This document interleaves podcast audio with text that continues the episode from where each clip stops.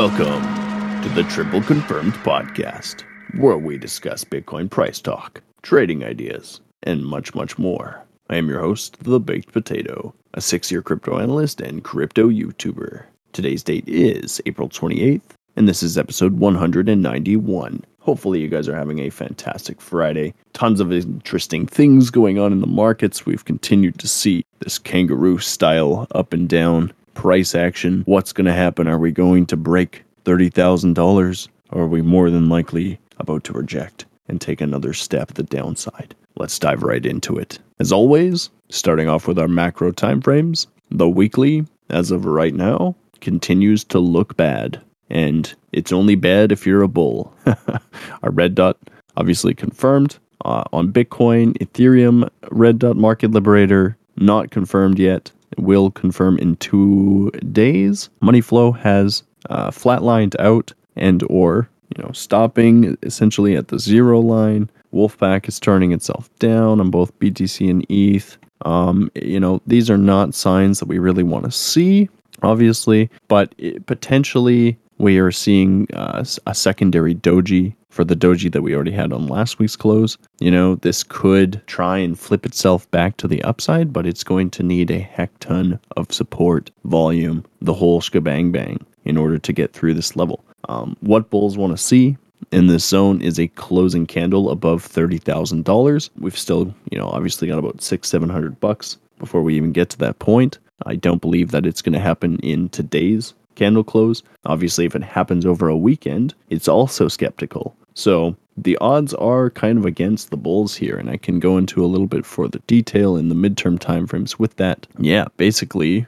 what we potentially could be seeing here, I guess it's more of our eight hour time frame here, is that the move we just had down to 27,300, that random massive spike of sell volume came in, right? that was potentially the initial first move, right? Playing off divergence, we had a move down in the medium term, we had a move in the short term with that candle, and potentially we're still setting up this converging wave, lower high, confirming the previous midterm macro divergences that are pointing to the downside. It would be essentially a fractal within a fractal that this drop is showing us that the first move of divergence pushed, came back up. Now we're getting lower highs in the short, short term. And yeah, just absolutely potentially setting itself up for a bigger, larger move to the downside. We still have market structure on most of these midterm, short term timeframes pointing to the downside, or 16 hour still overall bearish. We have fibs extended to the downside. So, just things to keep in mind. You know, uh, again, it's going to take a heck of a lot to turn these bearish divergences against themselves, to push through the most important critical level of resistance we have at 30,000, which is just right above our head.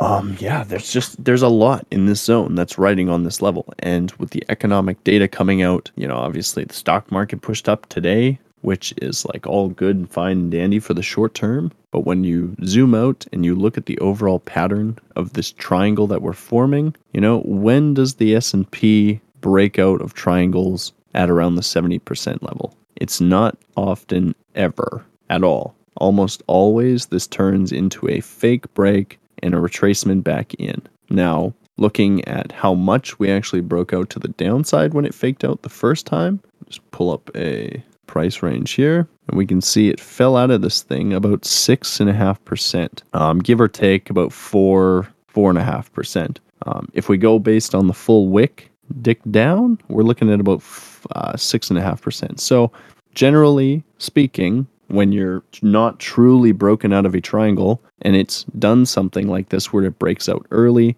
it comes right back in. It goes to the opposite side, it breaks out almost towards the same percent. So potentially we're still looking for a 4 to 6% move to the upside basically from where we are here at uh, 41.75. You know, get everyone bullish again, get their teeth, you know, everyone, oh, we're so excited, this is so great, yada yada yada. Um, the thing to keep in mind is that, you know, until it retests and it holds, it is not broken out truly. It is not, you know, it's uh, it's a false breakout. Um, we also have key level resistance coming in here at 4320, right in that 4% zone of where we'd be. If we push up a little bit more towards 6%, we're also at a key level of resistance at 44.25. So, you know, wherever we make it to, more than likely comes back into the triangle. If we fail this breakout here, this is essentially, I would say, the last hope for the bulls here to get a retest and to start breaking this thing back up towards all time high. Otherwise,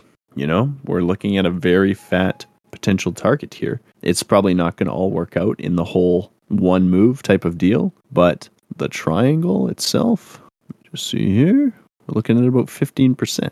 If we were to break down and then flag and do it all over again, as we so many of times have done so, you know, potentially we're back at 3,000 points on the S&P, which is a almost 25-ish percent dumpola. You know, it's bad news bears. Bad news bears if it breaks to the downside after fake breaking and uh, retesting and whatever. We just we need to be cautious of this. The you know the American stock market DXY still looking bullish. The U.S. ten-year bonds kind of more sideways chop. I think you know waiting obviously for reaction here. They more than likely look like continuation to the downside. We know that S&P going up, bonds falling down, obviously not good for the outlier of the economy. So, we need to, you know, keep an eye on this thing how next month opens up. Obviously because we're only 2 days away from the monthly close, you know, this is sketchy territory. They want to put us in that max pain zone. They want to push as many people out as possible by increasing the volatility right near the end, and then we'll actually have a true decision. So, you know, if it if everything is going to go down, it's more than likely going to continue squeezing up. If everything is going to go up, we may get another type of quick sell off type of deal that gives us a higher low type of potential move, just as we did down to 27 a couple days ago. Yeah, because again, we're going into a weekend, we need to be cautious of just just everything that's around us. You know, we could push up one more time into market structure. That's uh, right around 30,400. I would much rather not see that at this point. Obviously, we want to, you know, keep as much of the converging wave as possible without tickling the top for potentially breaking a new high. Possibility of bearish divergence here if it does break new highs as well. So we could just be looking at a third and hopefully final bearish divergence before planting this thing down. Basically, we, we need to see that the market structure, the fibs extend to the upside. Like everything's got to flip right now, you know, and we're talking about medium to midterm macro timeframes. It's it's a very not, you know, it's not just it's not a 10 minute, it's not a 20 minute, it's not an hourly, it's not that simple to just uh, revert all this stuff. So, being cautious of that, obviously, right now, short term, midterm, still TC'd up, right? But I mean, I don't know. It's just there's a lot of things here that are saying potentially that overall we need to come back down first, properly hit that level of major level support, key level support, and then hopefully push through it. You know, 30 is everything. 30 dictates pretty much the next, I would say, four to six months. We either get above it or we don't. And if we don't, you know, 22K maybe becomes like the best possible scenario of downside push. We don't have macro higher highs. We have like midterm higher highs going on, right? But overall, the weekly still to break a new high, we have to get over 60,000. To get a lower high, we only have to close below 40, 44 and turn everything down. But this is our 382 resistance level at 30,000. It's the top of the band, the super trend. It is everything. So, yeah, closing above 30, that's what they need to see if if this is going to get continuation. We and I don't want to see it over a weekend.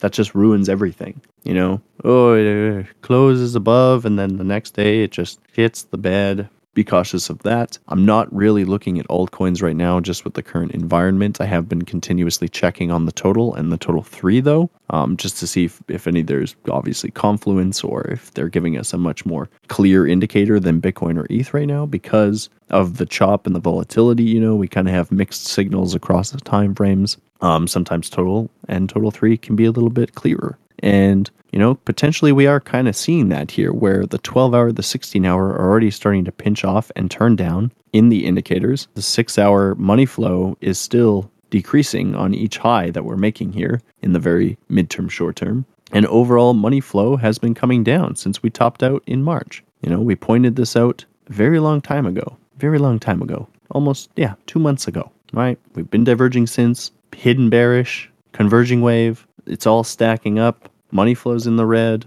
of at least the six hour, you know. But again, these time frames are all over the place. You kind of have to look for a majority because the six hour is down, the eight hour, the 16, the two day, they're all still pointing up. So, you know, I would say going into next week, if we don't get the TC on the daily today, even more likely that, you know, overturning, obviously. If we close a green candle and we still don't get the TC, for sure, definitely, you know, just a little extra incentive push before things fall off. More than likely, you know, not financial advice, but from everything I've seen in the past, you know, that first initial dump, that big, fat, juicy dump, usually leads to uh, something worse if you build bearish divergence off of it. So just caution. Caution going forward over the next little while. May is usually, you know, it's the make or break month of the year. Almost always. We didn't really get the April that we were hoping for, right? Where's the April Fool's rally? Were we, you know, up like, I don't know. It obviously was good. It was good. January and into April, but nothing that tells me that like things are absolutely absolutely going for a moonshot in the current environment. Now this this can change. If we if we turn up again, we bounce off the zero a second time up on the 5 day in the weekly, you know, my uh, opinions will change. Very happily change. Just as they did back when we tapped into 20k, which was this first massive pullback here. You know, we saw it, it happened, it turned up with such ferocious volatility and violence. We uh we had to just, you know, change the mindset. And if we see that again, that's how we'll go. But for now, nothing's nothing in the TA has changed. We haven't broken above 30. You know, we haven't invalidated the bearish divergences stacked up. It's just yeah, bunch of things, bunch of things, bunch of questionable things in the background of like, oh, bank, another bank collapsed. You know, yesterday or the day before, and like, you know, the economies are going through hell. So I know not a very exciting episode today, guys. Um, but as always, I appreciate you taking the time to listen. Make sure you check out tripleconfirmation.com if you guys were around for uh, the launch yesterday. Obviously, we got to apologize. We uh, broke some things as soon as it launched. Our dev team has been working for basically two days straight to get everything sorted out and working properly again. Um, I think we're only a couple hours away from the relaunch, relaunch 2.5 uh, pre-sale start. So make sure you guys read all the details on that page. Everything is important. You know, you only get one one referral code. You can only generate it once. So once you've got it, that's your code, and we can't um, we can't fix it again this time if you mess it up. So pay attention, read the things. We we put disclaimers. We put certain text in red to make it all very obvious and all good to go. So yeah, appreciate you guys taking the time to listen. Hopefully you have a great weekend. Um, I guess lastly, I won't be doing any podcasts next week because obviously I'll be in Spain for the Avalanche Summit with uh, my good friend Trend Espresso, Will Baker, as well as Caddy and Pavel. So super excited to see you guys next week. And yeah, we'll keep you guys updated on everything else. Have a great rest of your day and weekend. Take care. Bye bye.